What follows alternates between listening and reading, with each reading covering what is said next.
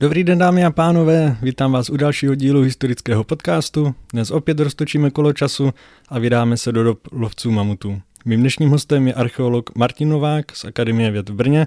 Já vás tady vítám. Dobrý den. Dobrý den. Tak a na úvod bychom si mohli říct, kdo to byli lovci mamutů, v jaké době žili a na jakém území žili. Protože přijde mi, že často, když slyším o lovcích mamutů, tak je to ve spojitosti s Moravou, možná severním Rakouskem, možná trošku Polska, tak uh, tohle je má úvodní otázka. Ja, tak to, to je dosť obšírna otázka, ktorá, uh, ktorej sa teda nejak postupne dopracujeme. Hej. Uh, ako začať, keď je to taká široká otázka? Doboli lovci mamutu. Lovci mamutu je taký dosť dneska dá sa povedať že populárno vedecký pojem alebo ako populárno vedecký názov, ktorý má reprezentovať nejakú archeologickú kultúru alebo nejakú komunitu ľudí, ktorú si teda spájame s tým, že, že nič iné nerobili, asi iba lovili, lovili mamuty. To hm. samozrejme nie je tak, že by sme zredukovali bohatú činnosť pravekých ľudí ako, ako, ako na jednu činnosť, ale neviem nakoľko poslucháči, ale myslím si, že v Českej republike veľa poslucháčov vie, že Lovci mamutu je, je slávna knižka Eduarda Štorcha, už v podstate písaná od nejakých 30. rokov minulého storočia a ktorá sa dneska už iba veľmi málo má spoločného s tou, s tou, s tou skutočnosťou tej archeologickej kultúry, o ktorej hovorila, ale ktorá v tom období v podstate do istej miery odrážala nejaký vedecký názor a odrážala aj aktuálne archeologické výskumy. A vlastne tými lovcami mamutov bola pomenovaná vlastne kultúra, ktorú my dnes voláme ako kultúra Gravetien. To je podľa jednej francúzskej lokality La Gravette a už len to, že je nazvaná podľa francúzskej lokality La Gravette znamená, že asi aj vo Francúzsku. Hej. Takže tá kultúra Gravetien bola v podstate taká druhá veľká mladopaleolitická kultúra, e, ktorej nositeľmi boli anatomicky moderní ľudia, čiže ľudia nášho typu, ľudia ako sme my, mm-hmm. Ktorí sa rozšírili v Európe zhruba pred 30 tisíc rokmi, prišli do Európy hej, a, a rozšírili sa tu a zabrali pomerne obrovské územie od, dá sa povedať, od Atlantiku, hej, čiže od Portugalska, Španielska Francúzska, cez celú vlastne Nemecko, Rakúsko, hej, celú strednú Európu vlastne a skončili až niekde pri Urale, hej, vlastne, vlastne v Rusku vo východnej Európe. Takže aj preto hovoríme o tzv. ako keby pan-európskej kultúre, čiže celoeurópskej kultúre, ale tu si samozrejme musíme aj uvedomiť, že ten prejav tej kultúry nebol, nemohol byť rovnaký hej, ako na tom obrovskom území. Hej. Hmm. Samozrejme nejaké skupiny, ktoré žili niekde v Rusku, sa v niečom museli ako odlišovať tým skupinám, ktoré žili tu na, u nás v Strednej Európe alebo tým skupinám, ktoré potom žili niekde vo Francúzsku, mali nejaké spoločné prvky. Tým spoločným prvkom boli hlavne uh, ako technológia výroby kamennej štiepanej industrie, teda ako nejakých typických kamenných ako artefaktov. V tomto prípade je to napríklad hm, typické hroty a čepele s otupeným bokom, a potom ako ďalšie iné, ale to už by sme asi zasahovali do, ako do veľkých ako detajlov. A samozrejme nejaké spoločné prvky, čo sa týka výzdoby, nejakých ako umeleckých predmetov, Venuše, to je veľmi typický prejav práve ako kultúry gravetien. Hej, nemáme len viestonickú Venušu, ale máme Venuše ako z Ruska, z Rakúska, zo Slovenska, z Francúzska, hej, z Nemecka a tak ďalej. Takže to bol ďalší taký typický prejav. No ale samozrejme tie, tá kultúra, ako som spomínal, sa vždycky na tom nejakom mieste o trošku ako, ako odlišovala. A nám sa tak zdá, že práve v tej strednej Európe sa sformovali vlastne skupiny, hej, ktoré niesli si tu ako graveckú kultúru, ako boli nositeľmi tej graveckej kultúry a ktorí sa práve zamerali na aj na lov mamutov. Asi v trošku väčšom, väčšom meritku ako práve napríklad nejaké skupiny vo Francúzsku alebo v Nemecku. Hej. Takže e, to pomenovanie lovci mamutov je, je, je do istej miery také, také ako príznačné, lebo ako lovili mamuty a na základe lokalit, ktoré ako máme, vieme, že ich lovili vo veľkom, hej, alebo mm, Máme, máme tie lokality, ktoré sú ako, ako vo veľkom a na druhej strane nám to aj definuje jedna časť tej kultúry, vlastne ako keby tá staršia fáza, ktorá bola tu napevne na tej Morave alebo v tej strednej Európe ako usadená, ju voláme ako Pavlovien. To je práve podľa typickej lokality Južnej Moravy Pavlov, kde táto kultúra má svoje veľké sídlisko Pavlov 1, ale sú tam aj ďalšie sídliska, hneď vedľa je Dolní Viestovnice, jedna slávna mm, lokalita, kde sa našla viestovnícka Venuša, ktorú kopal pán profesor Absolon a podobne. Takže bavíme sa tu asi teda o území strednej Európy, teda ak by sme mali byť ako konkrétni, ale hovoríme o tom ako o kultúre gravetien a zvlášť pre tých lovcov mamutu je typická ako keby tá staršia fáza tej kultúry, ktorá my dneska tie dáta trošku ako posúvame, ale keby som mal povedať v nejakých nekalibrovaných hrubých dátach, aby si to poslucháči lepšie zapamätali, tak som mm. od tých 30 do 25 tisíc rokov pred súčasnosťou. Hej. Mm. Uh, takže v takom asi období sa, sa pohybujeme. Alebo od 30 do 20 tisíc rokov, keď ešte tam pripočítam aj mladšiu fázu, ktorá, ktorá tu na tiež je, ale už nebola taká silná napríklad tými, tými typickými veľkými lokalitami. Mm-hmm. Super. To jsme zvládli všechny tři otázky, takže ano. výborně. Uh-huh. A pokud tedy zůstaneme na Moravě, jak si můžeme představit tehdejší přírodu? Máme například uh-huh. informace o rostlinách, které zde rostly, případně o zvířatech, které zde žili. Archeológia je síce veda o človeku, hej, ako je humanitná veda, snaží sa vlastne pochopiť eh, hej, dejiny a históriu ako, ako človeka, to ako žil, ale nemôžeme posudzovať človeka bez kontextu. Hej, človek niekde sa pohybuje, niekde žije, s niekým interaguje, či už s inými ľuďmi, alebo s prírodou, s vecami. Hej, takže práve všetky tieto veci nám o tom človeku často povedia aj viac, ako keby tie nálezy toho samotného človeka alebo tej materiálnej kultúry. Takže naozaj, hej, e, pri výskumoch dávame veľký dôraz na to, aby sme sa pokúsili zistiť, aká, aká príroda vlastne tu nám bola, aké zvieratá ich obklopovali, čo lovili, aby sme práve vedeli, Eh, lebo samozrejme človek sa adaptuje. Mm, celá vlastne, dá sa povedať, kultúra, hej, ako ľudská je adaptácia ako na, aj na vonkajšie podmienky, samozrejme aj na tie sociálne, ktoré majú medzi sebou, ale aj na keď je, keď je nám zima, tak sa adaptujeme, takže sa oblečieme. Hej. Keď je nám teplo, tak zase chodíme na ľahko, hej. keď potrebujeme to. Takže, takže samozrejme aj na základe toho to musíme skúmať, aby sme, aby sme proste vedeli, vedeli zistiť, prečo ten človek, ako mohol vyzerať, čo si mohol obliekať a tak ďalej. Takže tá naša predstava o tom, aká príroda bola, no vieme ho zasadiť do toho, že mm, je to obdobie, kedy tu naj prichádza ten, mm, tá kultúra gravetien, je to obdobie, kedy sa nám začína posledná doba ľadová. Hej, ktorá potom vyvrcholí zhruba pred 20 tisíc rokmi, je to glaciálne maximum, ale ona zhruba pred tými 30 tisíc rokmi začína postupne narastať, ale nemôžeme si predstaviť zase taký ako nejaký jedno, jednokrivkový ako náraz. Ono sú také ako výkyvy, raz je chladno, raz je teplo a zase si tú dobu ľadovú nemôžeme predstaviť ako v tom slavnom animovanom filme Doba ledová, hej, hm. kedy ako, neviem, praštilo, až, až neviem čo, všade boli kvanta snehu a záveje. Toho snehu skoro bolo menej, hej. Ono až tak nesnežilo a nebolo zase až tak zima. ale samozrejme tie priemerné ročné teploty boli nižšie a bolo to spôsobené hlavne tým, že vlastne kontinentálny ľadovec zo severu sa dostal niekde vlastne na úroveň Polska. Hej, takže samozrejme aj celá tá biozóna vlastne sa samozrejme ako posunula smerom, smerom ako, ako na juh, hej, čo niekde v tom predpoli ľadovca bola nejaká arktická tundra, nejaká arktická pustina, tak u nás tu na vlastne v týchto podmienkach, e, dá sa povedať Moravy, alebo u nás je to stred, a skôr hovoríme o Podunajsku, lebo tie regióny boli prepojené, to sa možno k tomu ešte dostaneme. Si predstavme takú nejakú lesotundru, lesostep, takú nejakú, ako, ako by sme možno dneska videli e, na Sibíri, hej, kde sú vlastne obrovské trávnaté plochy, mm-hmm. hej, vlastne plochy porastené trávou, hej, bohaté vlastne ako na zeleň, rastú tam nejaké ako kríky, e, pri potokách rastú, neviem, vrby, olše, e, na svahoch nám nejaké rieste, riedke porasty ja neviem, modržinu alebo smreku, dokonca v nejakých chránených údoliach teplejších máme aj doložené listnaté stromy ako búk, hej, alebo dub, dokonca aj tis je ako niekde.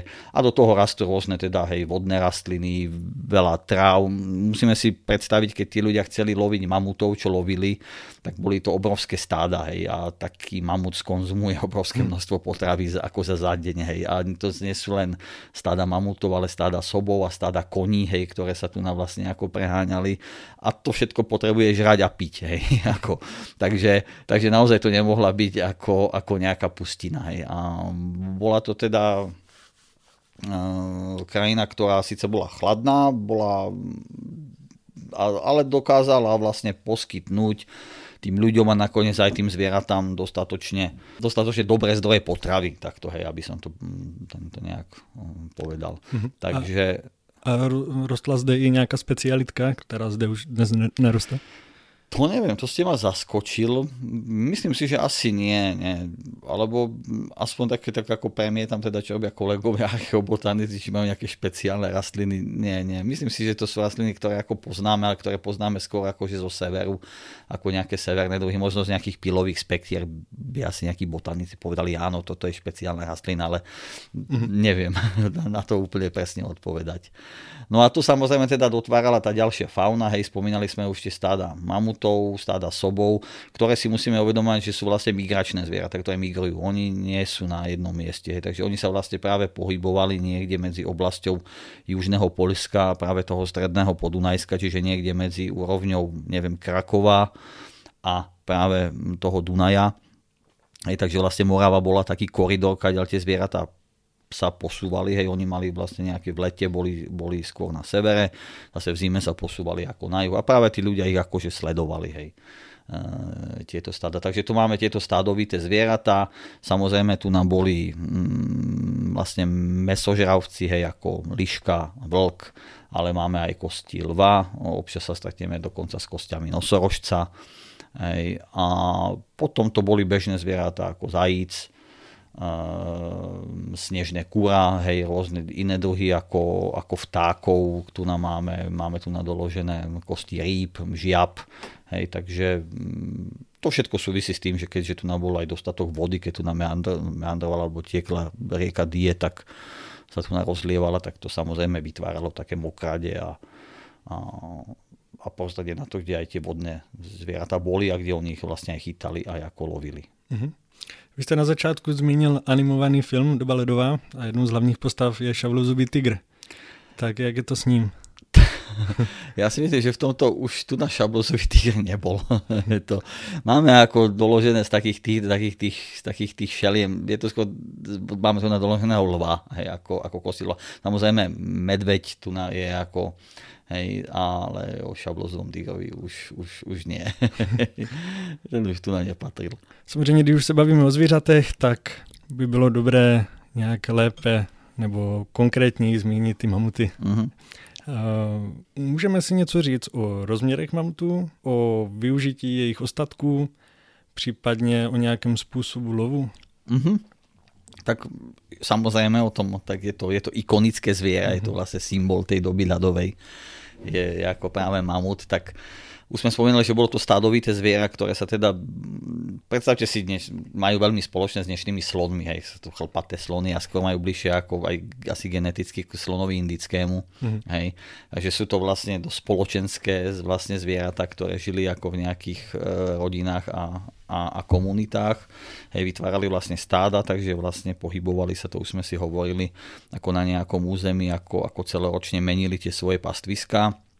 No a čo sa týka nejakých rozmerov, tak hovorím, predstavte si takého chlpatého slona, tak koľko, neviem, v kohutiku okolo 3-3,5 metra mohli dosahovať samci.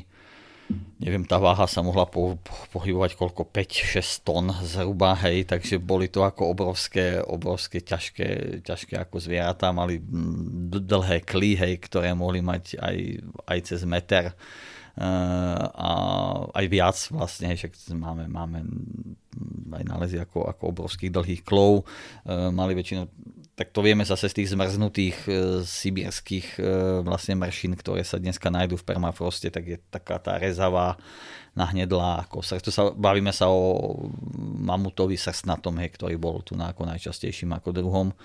a No tie chlpy také dlhé, zhruba tiež meter alebo pol metra dlhé chlpy asi, no také, také huňaté, také, taký huňatý slon rzavý. Mm, tak asi, asi takto vyzeral mamut. No a čo tam bola ďalšia podotázka? Mm, jestli si můžeme říct něco ke způsobu lovu. Aha, aha a hej, a čo sa z neho všetko... Ano. Přesně tak, a co tak... potom z něho dělali. A napadá mě dva druhy, jo, co teďka, mm-hmm. aniž bych si úplně, úplně jsem si k tomu tématu jako nezjišťoval, hodně informací, aby mě mm-hmm. právě napadaly otázky teď. A napadají mě dva způsoby lovu, o kterých jsem někde slyšel, že to bylo ve škole, mm-hmm. těžko říct. První byl způsob takový, že měli vlastně to, toho jedince nalákat někam na kraj útesu a tam ho nějakým způsobem vystrašit, aby spadl mm-hmm. dolů.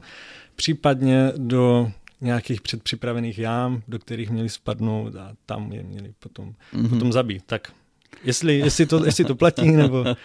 áno, tak, áno, tak ten mýtus vlastne tých lovčích jam je strašne silný. To už je práve od toho štorcha a možno si pamätáte taký ikonický obraz Buriana ako zápas, ako je uviaznutý mamut.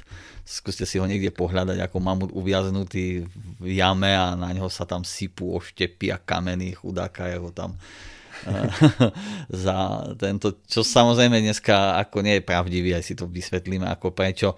Takisto asi s tými útesmi, tak ako tým, že mamuty skôr využívali také ako široké údolia a vlastne takýto ako terén, hej, tak ako skôr sa pohybovali, nechodili niekde asi na kraj nejakých útesov, alebo na to. Boli to skôr také široké údolia, ktorými oni mohli prechádzať, hej, aby, aby to stádo bolo dostatočne veľké, ale trošku sa tomu blížite tým, že tá naša predstava, ja teda poviem najprv, ako bola tá naša predstava, že je, že e, samozrejme bolo dôležité asi oddeliť, si vyhliadnúť jedného, jedného jedinca, ale poviem to tak, už som to hovoril ako viacka, nie je to také jednoduché, že sa ráno lovec zobudil, hej, vybehol zo stanu a večer za chobot doniesol ako loveného mamuta, to teda ako nebolo možné. Na to bolo treba veľkú skupinu ľudí, ktorá si ten lov musela veľmi dobre pripraviť, museli mať nejakú stratégiu, Hej, a, a, a museli vlastne vedieť, čo chcú a ako ho chcú loviť, museli si pripraviť ten priestor a tak ďalej. Takže v prvom rade asi bol cieľ oddeliť jedinca od stáda, určite neútočili na starých divokých samcov, hej, pred ktorými by sa človek bal, ale skôr na nejakých mladších ako jedincov, ktoré boli mm, schopné vlastne ich ako teda oddeliť. E, oddeliť do toho stáda a zahnať ho vlastne do nejakého miesta, ktorému, v ktorom sa ten mamut nevie dobre brániť. Hej. A na to sa veľmi dobre využívala, keď sme sa bavíme v prípade Južnej Moravy, tak sa bavíme o tej geomorfológii vlastne pálavy, tak tá nevyzerala ako dnes, hej, kde sú tie svahy zahladené vlastne tými sprašovými návejmi, ktoré potom prišli vlastne s tým hlavným úderom toho glaciálneho maxima, tej, tej, tej ako doby ľadovej. Ale e, hej, práve boli popredkávané rôznymi roklinkami, kde vybierali rôzne potoky s zabahnenými nejakými túňami, hej, slepými údoličkami a tak ďalej. A práve oni sa snažili asi nahnať, nahnať, tých, nahnať tých, e, tých jedincov práve do takých, e, do takých pastí ako prirodzených, kde sa vlastne nevedeli veľmi dobre hýbať a kde na nich potom mohli vlastne ako zautočiť už tými vlastne pripravenými zbraňami. Viem, že nemali luky, oni ešte nepoužívali, tu hlavná zbraň bol oštep a v prípade či už zakončený kamenným, martev, kamenným ako nejakým hrotom, ale v tomto prípade by to boli dosť krátke hroty, takže tam sa používali skôr vlastne hroty vybrúsené z osobých parohov mm-hmm. ktoré mali dostatočne, boli pevné, dlhé, pružné a mali dostatočne veľkú prieraznosť, že dokázali vlastne poškodiť e, a smrteľne zraniť, zraniť toho jedinca. Asi to nebol žiadny ľahký lov a ani si preto zviera to nebolo nebolo no, tak nič príjemné to ako samozrejme, ale as, asi to musel byť dosť, dosť, dosť, dosť ako náročné, no, hej, aj, aj nakoniec stresujúce, lebo to zviera podľa mňa asi, asi muselo umierať dlhšie, hej. Mm-hmm. Nebolo to okamžite. A či už zautočili možno niekde do očnice, či sa mu pokusili nejako zraniť možno achilovky, hej, aby sa nevedel dobre hýbať a potom tu na do tej brušnej dutiny niekde ako zaraziť ako ten oštep. A máme, nie síce z našich lokalít, ale máme napríklad z ruských lokalít alebo mm, z Polska máme vlastne nálezy, kde naozaj vidíme, že sú zarazené vlastne tie, tie ostria sú vlastne v kosti zarazené, hej, takže naozaj vieme, že tá prieraznosť tam ako bola a a, a že ich dokázali vlastne takto zraniť. Hej, a potom asi počkať, či to zviera nevykrváca, alebo, alebo tak. Mm-hmm. Takže to je tá varianta. No a ten posledný mýtus tých lovčích jam, ten je samozrejme tak trošku nereálny, keď sa nad tým človek zamyslí. Ono to ku nám prišlo v podstate ešte z 19. storočia z takých tých ako keby nesprávnych etnolo- etnologických analógií, keď mm, do nejakých jam sa ako lovia vlastne slony v Afrike, ale to je všetko v lesnom prostredí, hej, kde tí lovci vedia presne, kadiaľ ten slon pôjde, pretože je všade lesný porost, hej, a mm. je iba vlastne cestička jedna, ktorou to stádo musí prejsť, takže oni tam na ňo môžu číhať, môžu tam vybudovať nejakú prekážku, kde sa dokonca iba ten lovec schová, nemusí to byť jama, dokiaľ by si spadol, kto by to kopal nakoniec, hej. No a takže, a tu nás sme v úplne inej krajine, hej, tu nás sme v otvorenej krajine, ktorá nie je zalesnená, takže vy si teraz predstavte, že ak keby, tak by ste vykopali obrovskú štvormetrovú jamu na mamuta, hej, a teraz to stádo vlastne tú jamu minie, hej, lebo tak zase vidí asi, hej, tak aj mamut sa pozera pod nohy. Hej, a tak je veľmi malá šanca, hej, že, by, že by tam ten mamut ako, ako do tej jamy spadol. A ešte tá druhá vec je, že tu nabol permafrost. Permafrost je väčšine zmrznutá pôda. Hej. Ono síce v lete alebo v tých teplejších mesiacoch e, roz, roztaje, tá, roztaje tá vrchná táto, ale zhruba pol metra pod povrchom je to väčšine zmrznuté a kopať v zmrznutej pôde je, ja stále na to spomínam aj tak, keď hovorím študentom, že my nám umrel e, morča pár 10-15 rokov dozadu, hej, v lednu a sme ho nevedeli na zahrade pochovať, lebo sme nevedeli ani s ričom kovovým ako vykopať, ja, hej, ako na to jamku, na, ako na morča, ne, teda ešte vykopať s nejakým parohovým kopačom vlastne ako túto keď existovali o mnoho efektívnejšie, efektívnejšie mm, spôsoby lovu. A tí ľudia neboli blbí, hej, to, to samozrejme rozmýšľali, boli v tom vnímaní tej prírody a tých vecí, boli veľmi efektívni, takže určite mali o mnoho efektívnejšie spôsoby lovu. Uh-huh. A jak s ním tedy potom naložili? Tak, uh, mám, tak uh, myslím si, že tá spoločnosť bola dosť, sa snažila dosť využiť e, maximum z toho, z toho zvieraťa. I keď samozrejme máme mamutie skládky, kde je veľa ako odpadu, hej, ktorý nebol využitý, ale ktoré možno mohli slúžiť ako zásobárne na ďalej, tak prvom rade koža mohla byť poskytnutá či už na, či už na neviem, šitie odevu, alebo na prípravu vlastne ako stien príbytkov, hej, stien ako, ako nejakých stanov. Samozrejme kosti boli využívané či už zase na výrobu nejakých kostených nástrojov, hej, mohli byť používané ako palivo nakoniec, hej, pretože keď boli masné, no tak vlastne tým, že boli nasiaknuté tukom, tak vlastne veľmi dobre horeli a tým, že aj bolo menej dreva, tak často sa kosti využívali ako palivo. To bolo ďalšie, no samozrejme meso sa používalo ako na potravu, a mamutovina, tak takisto dneska je slonovina je veľmi žiadaný artikel na výrobu umeleckých predmetov a oni v tomto boli dokonali majstri. Hej. Takže vlastne z toho vyrábali sošky, ozdoby, rôzne prstence, záväzky, perličky, ktorým si zdobili odev.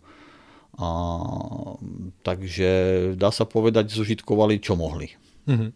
Každopádně předpokládám, že v rámci nějaké náročnosti toho lovu o kterém mm-hmm. jsme se teď povídali, že byl mamut jenom nějakou třešničkou na tom dortu té potravy, že ulovit nějakého zajíce muselo být mnohem jednodušší, než eh, sehnat partu lidí a jít ulovit mamuta. Hej, viem asi, kam jajte, máte úplnú pravdu. Je, je to presne tak, no samozrejme, keby ste ulovil ako, ako jeden člen rodiny, keby to aj bolo jednoduché, obrovský kus, ani to nemáte šancu zúžitkovať, hej, takže samozrejme vždycky je jednoduchšie sa zobrať, ten lovec, keď ráno vstal, tak doniesol večer nejakého zajaca, lebo nemusel to byť muž, mohla to byť aj žena, mohli sa na tom participovať aj, aj deti a, a ako mladí ľudia. Hej, ale je to na to, ako keby sme ich volali lovci zajícu, no to neznie tak romanticky, hej, takže ako, ako preto tu na to tak evokuje ako, ako ten názov, že ide o, ako o vyslovenie, ale, ale určite je, je, je to ako presne tak, hej, samozrejme lovili sa soby, lovili sa kone, Hej, lovili sa líšky, lovili sa vlci, e, všetko zase kvôli kožušinám, hej, sa zvlášť vlastne líšky mali ako lepšiu kožu, zase taká hrubá mamutia koža asi nebola moc, moc e, k užitku ako, ako na všetko. Hej, takže využívali, čo sa, čo sa v podstate ako dalo mm, hej, ako z tej prírody a naozaj tam ten mamut, ani neviem, či to bolo možno češtičkou na dortu, tu nás sa už dostávame k takým vysvetleniam, že určite to muselo mať niečo spoločné ako keby s tou celou identitou ako tej skupiny, hej, alebo dá sa povedať aj s nejakou nielen ja, ale iní kolegovia si to v podstate predstavujú ako vlastne spojené práve s takým ako nejakými rituálmi, ktoré vlastne tá spoločnosť bola, hej, že už aj tým, že to nemuseli byť tie stáda dostupné celoročne, hej, že vlastne napríklad len čakali, kedy to stádo naozaj príde na príhodné miesto, Hej, na to, to vidíme, že práve možno tie, tie svahy pálavy boli také významné, alebo napríklad vyústenie Moravskej brány, hej, kde je Pšerov, Předmostí, tak tam máme veľké práve skladky mamutích kostí napríklad, hej, že tam k tomu mohlo dochádzať. Takže asi to bolo len na príhodných miestach a tie stáda tam boli iba v určitom mm, období roku a tá naša predstava je zase tá, že asi v tom období sa tie rôzne vlastne skupiny, ktoré sa tu na v tej Európe pohybovali, nemuseli byť úplne vlastne stále spolu, ale práve v tom období sa mohli tie skupiny ako spojiť, hej, mohli sa vlastne stretnúť a bol to vlastne niečo také ako nejaký taký gathering alebo taký ako festival, hej, kedy sa, ako keď si predstavím možno dnes, dnešné honitby alebo dnešné hony, hej, ako lovy, tak mm-hmm. tiež je nejaký ako lovec, ktorý si môže ísť cez víkend a tam si odloví srnu, hej, a si ju ako potom spracuje, ale zase raz za nejaký ten určitý čas je to taká tá celá paráda, taký ten oslava, ten festival, kde sa stretnú a je to nejaké ritualizované, že majú predtým nejaký obrát a keď potom potom lové, hej, to zase ako oslavujú a zapíjajú a tak ďalej, tak asi takto ja si predstavujem, že aj ten lov na toho mamuta mohol, mohol prebiehať, že určite to mohla byť do istej miery nejaká aj ritualizovaná činnosť, hej, kedy, kedy naozaj vlastne to chcelo asi aj nejaké pričinenie šamana a všetkých dobrých síl, hej, ktoré, ktoré boli a určite samozrejme možno spojené s nejakými iniciačnými obradmi, nejakým zasvedcovaním ďalších členov komunity a tak ďalej. Hej. Takže e, asi to bola dosť významná, si myslím, udalosť ako v živote toho, na ktorú sa možno aj mohli ako pripravovať dostatočne, s dostatočným, dostatočným prestihom. Hej.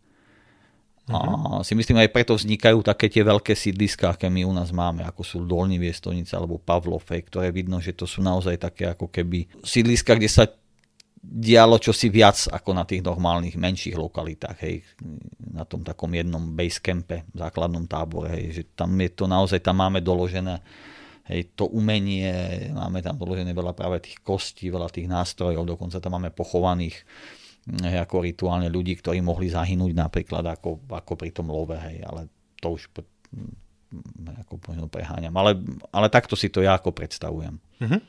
K tomu lovu se z mého pohledu ještě váží dvě věci. První nějaká fyzická kondice a druhá dorozumívání se. Mm-hmm. Začneme tou první. Můžeme si nějak popsat, jako měli tehdejší lidé postavu a v čem se třeba nejvíce lišili od nás? Mm-hmm. Uh, asi sa lišili tým, že neboli takí rozmaznaní možno ako my. Ináč sa nelišili v ničom.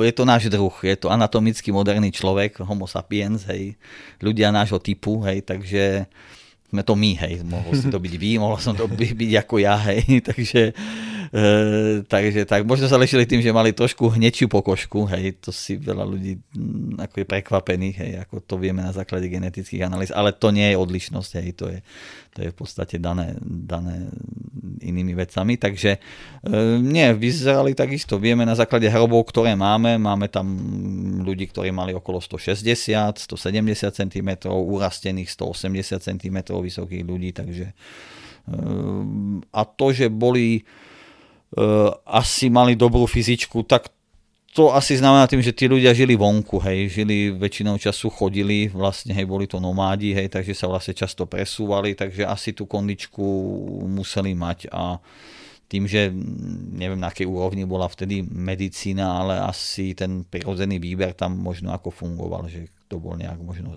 ale zase tá komunita sa dokázala postarať aj o slabších ľudí hej, a aj o nejakých ako chorých, to zase vieme. Takže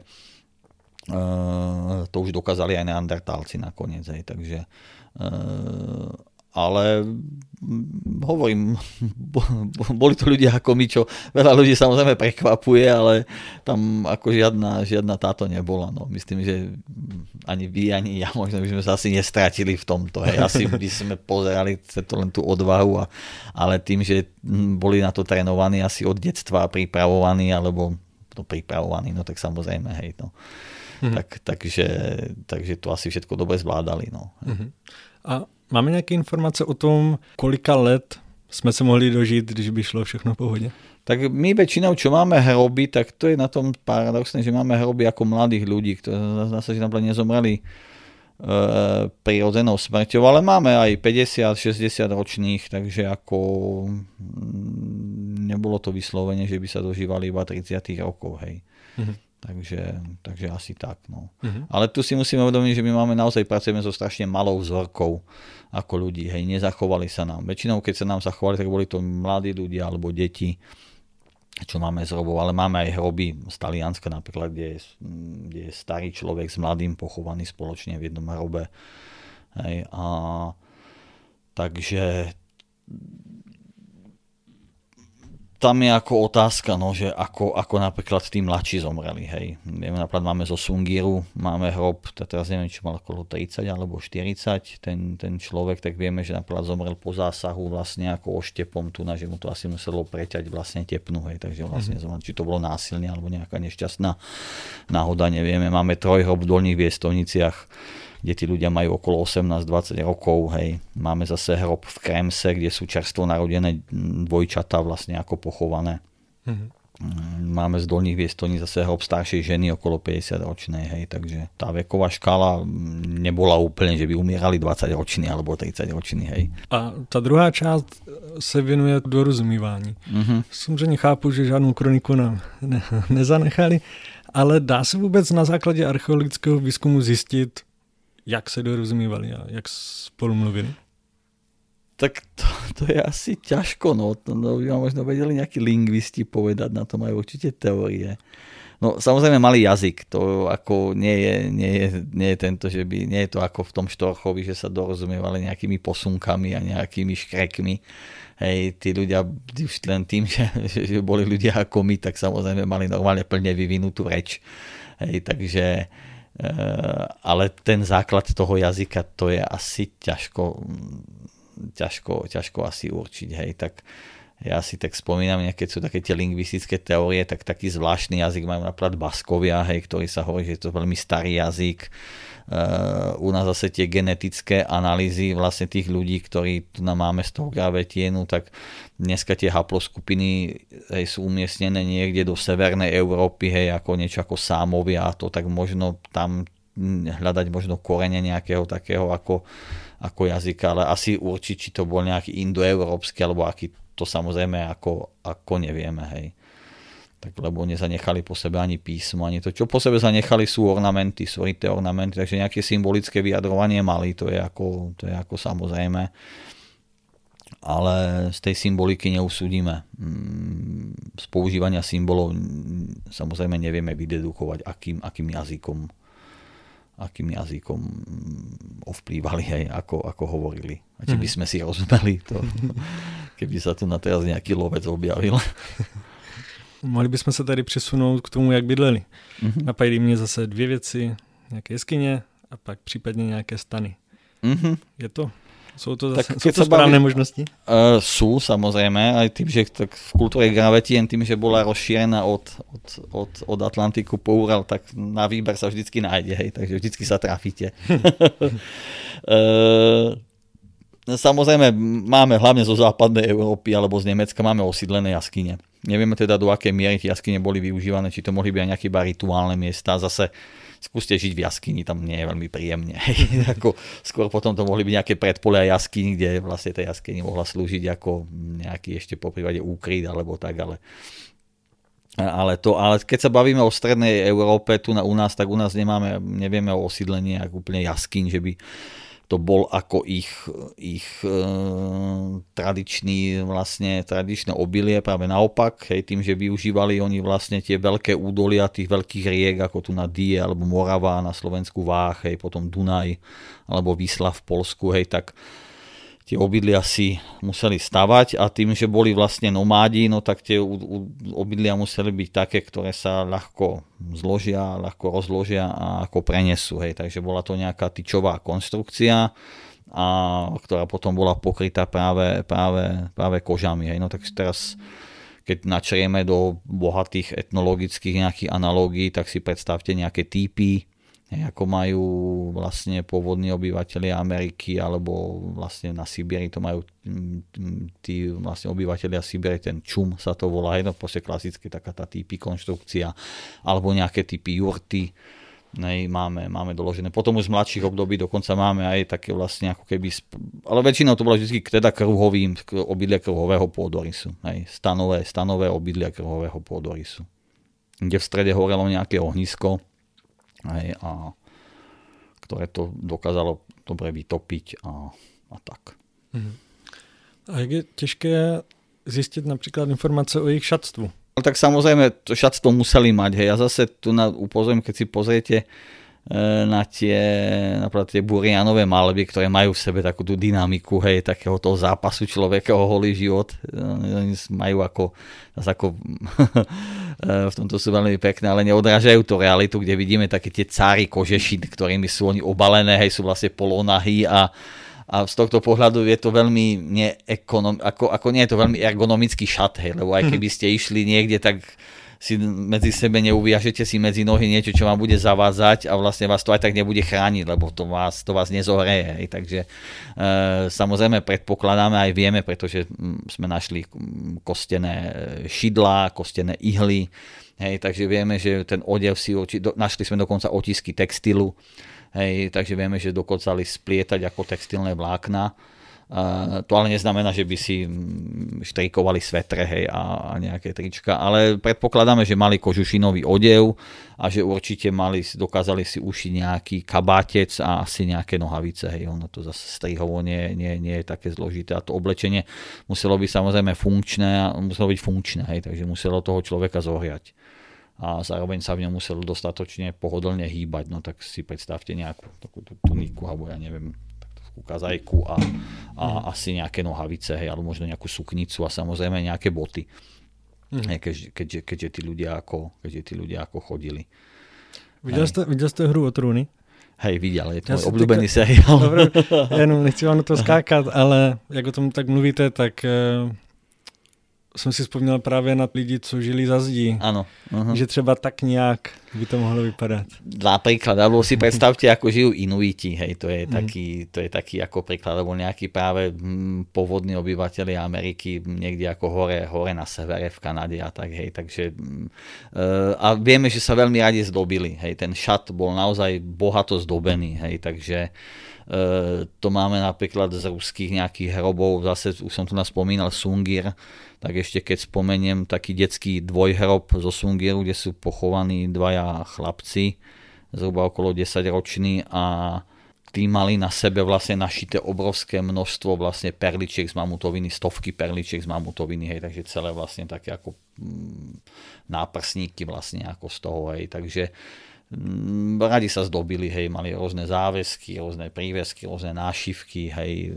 máme také vlastne pekné čelenky vlastne, e, boli vyrábané z mamutoviny, také plátky, ktoré sú ešte zdobené geometrickým ornamentom a majú tam vlastne otvory, čo vidno, že to bolo slúžené na nejaké zaviazanie ako na prišitie, hej. Mohli si na čiapky si našívať prevrtané, neviem, zbieracie zuby a tak ďalej, hej, takže Mm, ten šat bol určite asi do istej miery mohol byť nejakým identifikačným znamením ako nejakej skupiny alebo akože tie ozdoby, hej, mm-hmm. si mhm. myslím.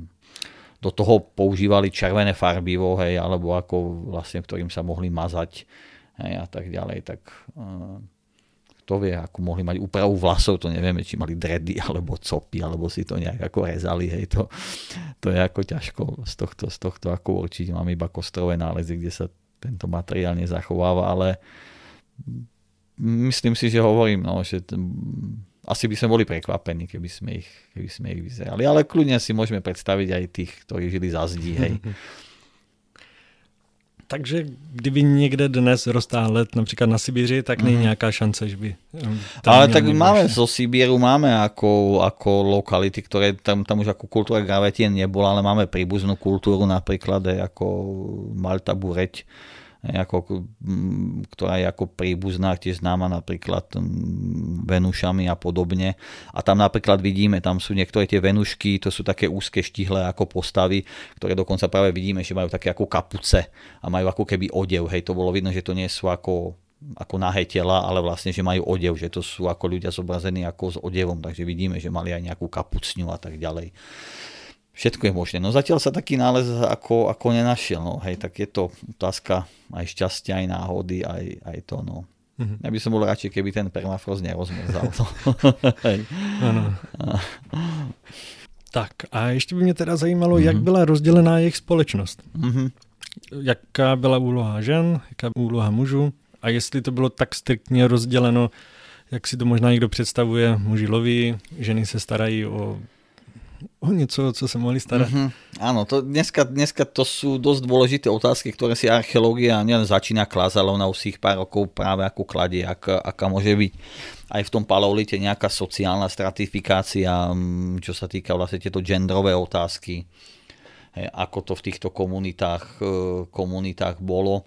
Myslím si, že tu nám asi môžeme už odmietnúť taký ten, taký ten typický patriarchát a taký ten model toho presne, že, že muži lovia a ženy sedia a varia. Hej, a, a tak. A ja osobne, hej, ale nemám to takto tu ako podložené, ale aj keď tak tá spoločnosť podľa mňa mohla byť viac rovnostárska práve, hej, a asi aj nemala prečo byť možno spravod, ako nespravodlivejšia voči alebo zvýhodňovať ženy alebo mužov. Asi nejaké rozdelenie úloh tam logicky bolo a asi muselo byť, ale nikde nie je napísané, že sa to nemohlo ako prelínať. Hej, to uh, mohli loviť aj ženy, takisto vieme, že slabší muži mohli, mohli zase sa venovať vlastne veciam. Ja si myslím, že tá spoločnosť skôr dokázala využiť tie vlastnosti toho jedinca, ktoré, ktoré keď bol niekto šikovný ako na lov, či bez ohľadu na to, či to bol muž alebo žena, tak, tak, e, tak ten lovil a kto bol kto skôr vedel sa postarať o, o, o niečo iné, no tak, tak robil niečo iné, ale myslím si, že tí ľudia zase boli viac univerzálnejší, hej, že každý dokázal ako ten lovec si musel vedieť aj dokázať, alebo lovkyňa si museli vedieť aj dokázať naštiepať, Uh, hej, takže museli ovládať aj tú technológiu štiepania, nebola to nejaká špecializovaná, čiže museli si vedieť dokázať vyrobiť, vyrobiť nejaký, uh, nejaký hej, kamenný artefakt. Otázne ako to napríklad bolo s nejakými uh, umeleckými predmetmi, pretože to asi vyžaduje nejaké umelecké aj nadanie a to nemáme každý, hej, hej, nie každý dokáže vytvoriť nejaké, nejaké pekné umelecké dielo, hej, lebo na to nemáme zaučnosť, ale ale tak asi tak, no a tá spoločnosť nebola nejak podľa mňa stratifikovaná. Ja tam ako nejak sociálne, hej, tu na, nehovorím o nejakom náčelníctve, o nejakých takýchto ešte ako kmeňoch, to, to, to sme ešte ako veľmi ďaleko, alebo nejakých takýchto ako útvaroch už organizovaných. Myslím si, že tam veľkú úlohu hrali príbuzenské vzťahy samozrejme. Ten základom bola asi tá rodina a to zjavne trojgeneračná, hej, kde to boli vlastne starí rodičia, rodičia a v podstate deti, hej, kde práve aj tí starí rodičia mohli tým, že boli starí, tak oni sa mohli starať o tie menšie deti, tým vlastne uvoľnili ten čas vlastne rodičom sa zase venovať ako niečomu inému. Mm-hmm. Hej, a, a skôr to potom bolo na spolupráci a na stretávaní sa tých rodín. Asi samozrejme na tom Eh, na tom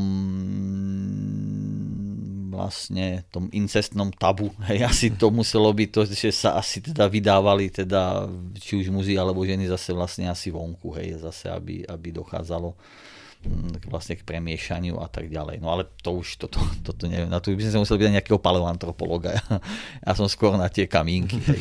A tam viem vedieť, že tam sú veľmi tí ľudia zruční, hej, lebo vlastne vy robíte drobné mikrolitické nástroje, to je hodinárska práca, hej, to je vlastne tiež nakoniec jedno, to je umelecké remeslo, dá sa povedať, hej.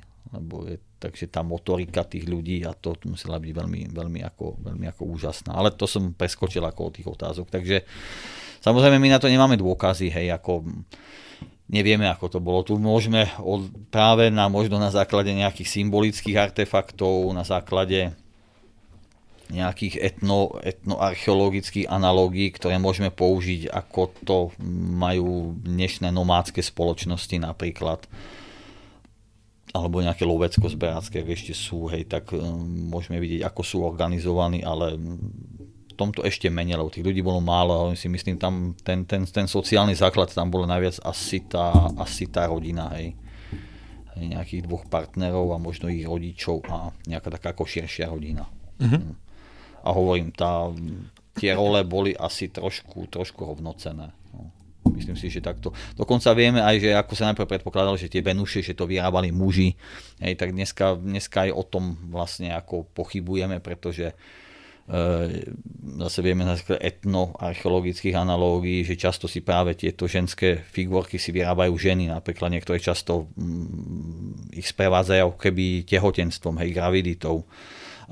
Dokonca aj vlastne viestonická Venuša, ten otisk, ktorý má ona má na zádech otisk, je vyrobená z hliny, hej, takže tam je vlastne na, na zádech má vlastne dermatoglyf, má otisk prstu, je tam 7 papilárnych línií, ktoré podľa analýzy sa ukazujú, že e, je to buď nejaké mladé, no ne, ne, ako nejaké dieťa, alebo nejaký mladý jedinec, alebo dokonca nejaké dievča, hej, takže e, ešte tú vlhkú figurku, hej, keď si ju niekto vyrábal, tak, tak, tak to držalo v ruke vlastne možno nejaké dievča, hej, takže aj tu nám môžeme vidieť, že tie figurky asi vyrábali ženy a nie napríklad muži, hej. Mm-hmm. Tak já tady koukám do otázek, už tady mám napsanou poslední, kdy tato doba skončila, ale vzpomněl jsem si, že jsem se vás zapomněl zeptat, když se vrátím zase na mhm. začátek, mm-hmm. jak vyhnuli mamuti. To je predmetom skúmania, hej, my samozrejme úplne presne, no vieme, vieme ako nevieme. Ako my napríklad teraz máme s kolegami práve projekt, ktorý je zameraný ako tu na, ako na mamutov v strednej Európe a čo sa s nimi stalo, kam sa, kam sa podeli. Ale isté je, že v podstate po tom glaciálnom maxime, ktoré bolo okolo roku 20 tisíc, tie populácie mamutov a začalo tým, že sa začalo oteplovať, tak samozrejme populácie mamutov začali mm, rednúť a začali sa stiahovať smerom viac na, vlastne na severovýchod, aj smerom vlastne ako na Sibír a tak ďalej. Tam pokračujú tie mamutie stáda. Preto vlastne aj tu na tá kultúra gravetien končí a jedným z tých teórií je to, že práve tie centra sa potom práve presúvajú viac ako na východ ako Európy, čo by bolo vlastne logické, pretože tá ich kultúra bola adaptovaná na lov vlastne týchto, týchto veľkých zvierat a keďže tu na tie mamuty neboli, no tak vlastne radšej oni za, za nimi tí ľudia ako odmigrovali tiež prečej. Takže a samozrejme vlastne asi tým strácaním toho ich životného toho prirodzeného priestoru asi sa možno na to mohol podielať aj lov, hej, tak sa tie, tie stáda vlastne ako oslabovali až teda vlastne s koncom doby ľadovej vlastne ako vyhynuli. No, je to typický zástupca vlastne pleistocenej chladnomilnej fauny, takže keď sa pleistocen pominul, no tak um, vlastne tie mamuty sa nedokázali prispôsobiť tým zmeneným životným podmienkam. Poslední mamuti v podstate také trpasličie formy malých meter a pol asi vysokých mamutov hej, prežívajú potom v Severnom ľadovom oceáne, tam na Wranglerovom ostrove napríklad, hej, ešte niekedy okolo, niekedy v druhom tisícročí si myslím, v druhom, treťom tisícročí tam ešte sú, sú, sú takéto trpasličie formy hej, e, mamutov, ale to už je len taká asi hračka prírody, alebo ako by som hej, to nazval. Super. A tím jsme si vlastně nepřímo odpověděli na tu poslední mhm. otázku, uh-huh. kdy končí tato doba. Ano, no tak e, tá doba končí, gravetien, kultúra ako gravetien ako taká končí zhruba pred 20 tisíc rokmi, hej. E, práve s tým glaciálnym maximum. Je to, je to práve tým, že žiadna kultúra nie je, nie je ako väčšiná a, a zvlášť v týchto obdobiach, hej, akože tie klimatické zmeny naozaj vlastne urýchlili hej, ako rozpad a zánik ako nejakej spoločnosti, hej, že a to sa dotklo vlastne, vlastne aj tej kultúry gavetien tu na v tej strednej Európe, kde vlastne sa tie podmienky mm, hej, usudzujeme zhoršili vlastne ako natoľko, e, že vlastne tá kultúra tu na zaniká, ale ako sa to hovorí v tej knihe vlastne to nášho významného českého egyptologa pana profesora Bartu, že kolaps neznamená zánik, hej, tak ani, ani tu na, hej, tá ako kultúra mohla ako skolabovať ako taká, ale to neznamená zánik ako tých ľudí a e, väčšinou vlastne tí ľudia niekde odmigrujú a vlastne preadaptujú sa, sa na niečo iné, hej, a vlastne v tom potom, ale to už potom my ako archeológovia vidím ako, ako inú archeologickú kultúru, hej. Takže Takže asi tak, no, tak zanikla, nezanikla, hej, tak to by sme mohli povedať. Presunuli sa asi, asi tie centrá niekde inde, tá stredná Európa bola asi na istý čas, ani nie, že úplne neosídlená, to sa nám ukazuje na základe nových výskumov, ale nebola už osídlená tak intenzívne, a rozdelil sa nám taká tá kultúrna jednota sa nám rozdelila. Tá západná Európa sa začína e, vyvíjať takým ako keby samostatným hej, ako, ako smerom a zase aj tá východná Európa. Už aj je to dané aj tým, že tie dve skupiny sú vlastne oddelené, hej, že už tam sa strátilo nejaké prepojenie, nejaký tento ako, ako, ako most, takže vlastne ako e, každý sa začal vyvíjať nejak, ako nejakým iným smerom. Ale my predpokladáme, že to dedictvo tej kultúry mamutov, lovcov mamutov, ktoré bolo vlastne tu nás sa presunulo ako do tej východnej Európy. A potom... Super. A to bol už ten zánik. Super, e, tím vlastně končí první hmm. část. E, my se aha, rozloučíme aha. s... Máme ještě druhou část. Ještě hej, druhou část. Aha. Tím se vlastně rozloučíme s našimi posluchači na, na YouTube uh-huh. a pak ještě uh, posluchači kteří jsou s námi na Hero Hero, na vás zaslali nějaké otázky, takže aha, tam ještě aha. budeme pokračovat. Uh-huh. Takže my se s vámi loučíme a naslyšenou u dalšího dílu. Uh-huh, naslyšenou.